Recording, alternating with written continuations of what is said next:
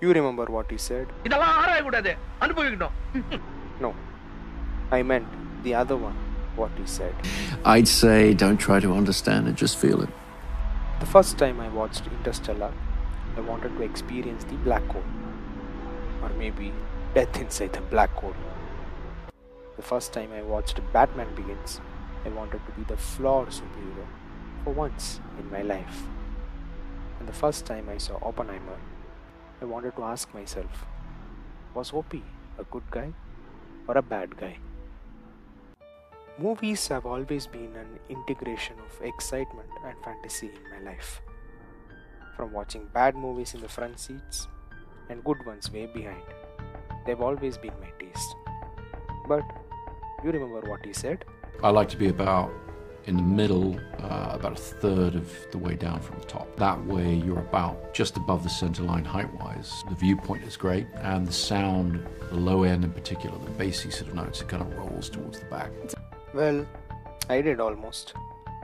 I was genuinely excited to watch this movie ever since it was announced. So there I was, waiting to get immersed into Oppenheimer's world, into Nolan's world, the cinema world.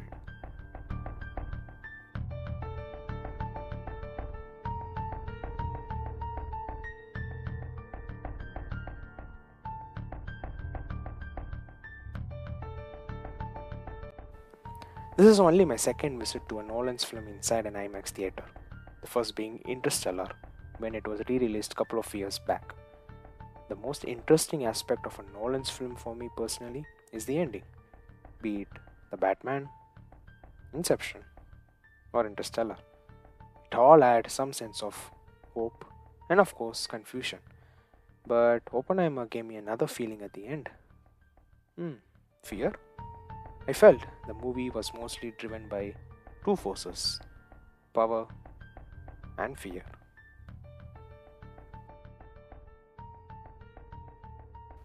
I wish the lessons we were taught back then on chemical reactions had some stories along with them. How they were made, who made it, why they were made, and its consequences. The Trinity test scene is one of the most horrific, yet the most silent movie scene I've ever seen in a cinema hall. The last I could remember of having such feeling was during Kadasi Kasai, where I almost broke down and the old man died inside the jail premise. Ah, I made a movie reference. I was lucky to be inside a cinema hall that didn't howl for epic dialogues for once, but did struggle at times when the guys behind me were talking about balancing the chemical equations. In a way, I'm also glad that Nolan didn't elaborate much or show big threads on the house and concentrated on the guilt and its consequences. The shot of Oppenheimer watching the atomic bomb unravel in silence is a thing of beauty, just in the cinematic sense, and also gives a glimpse into the future that holds, the power he has created. Talking about power, the performances were par excellence. From Cillian Murphy, who was absolutely killing it. Mm, I'll give you a second to observe that pun. To RDJ, to Florence Pugh, to Emily Blunt. Cillian's eyes might be a substitute for a discussion until the next Fahadh Faasil movie comes out. Well, at least for now. The most ironic part of all the power that OP has created is the fact that how he was timid when it came to his personal life. His choices of being aligned to an ideology was questioned, which also brought in another interesting dimension to this movie. The movie made me feel it was not just one genre Nolan was trying to cover, it was more than one.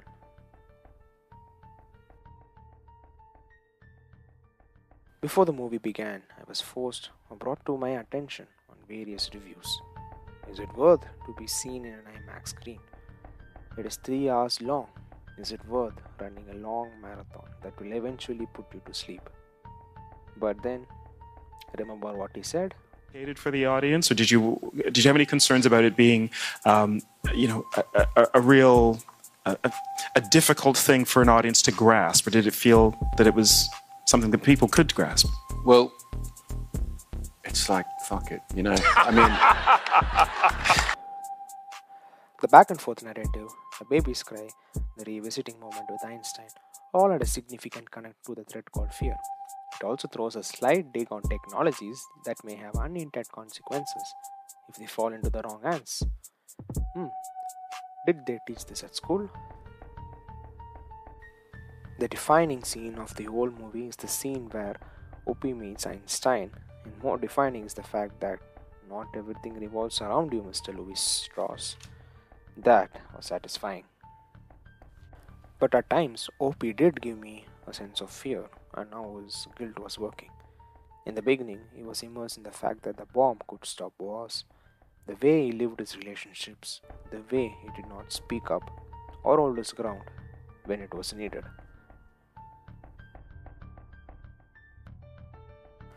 Guilt is perhaps the most painful companion of death. The entire second half gave me a glimpse into the guilty conscience world of Oppenheimer. Sometimes, is it too late to apologize? Maybe that's where belief comes in. The belief that things will change. But sometimes, the same belief can foster power and fear.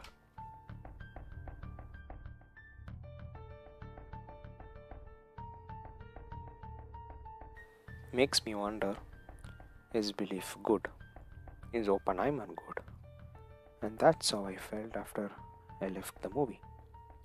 I personally believe Oppenheimer was a well crafted movie that left me lots to comprehend. Please forgive me if you think my grammar went wrong somewhere during this video. But eh, we just saw a movie directed by an Englishman who still kept the grammar flawed dialogue. In all fairness, I did end up liking this movie a lot. And as I said, it gave me a lot of things to comprehend at the end. The Dark Knight perhaps had one of the most beautiful endings, coupled with Hans Zimmer's beautiful composition, and Gordon seeing Batman leave for the first time. So, Mr. Nolan, I have only one thing to say. I never said thank you.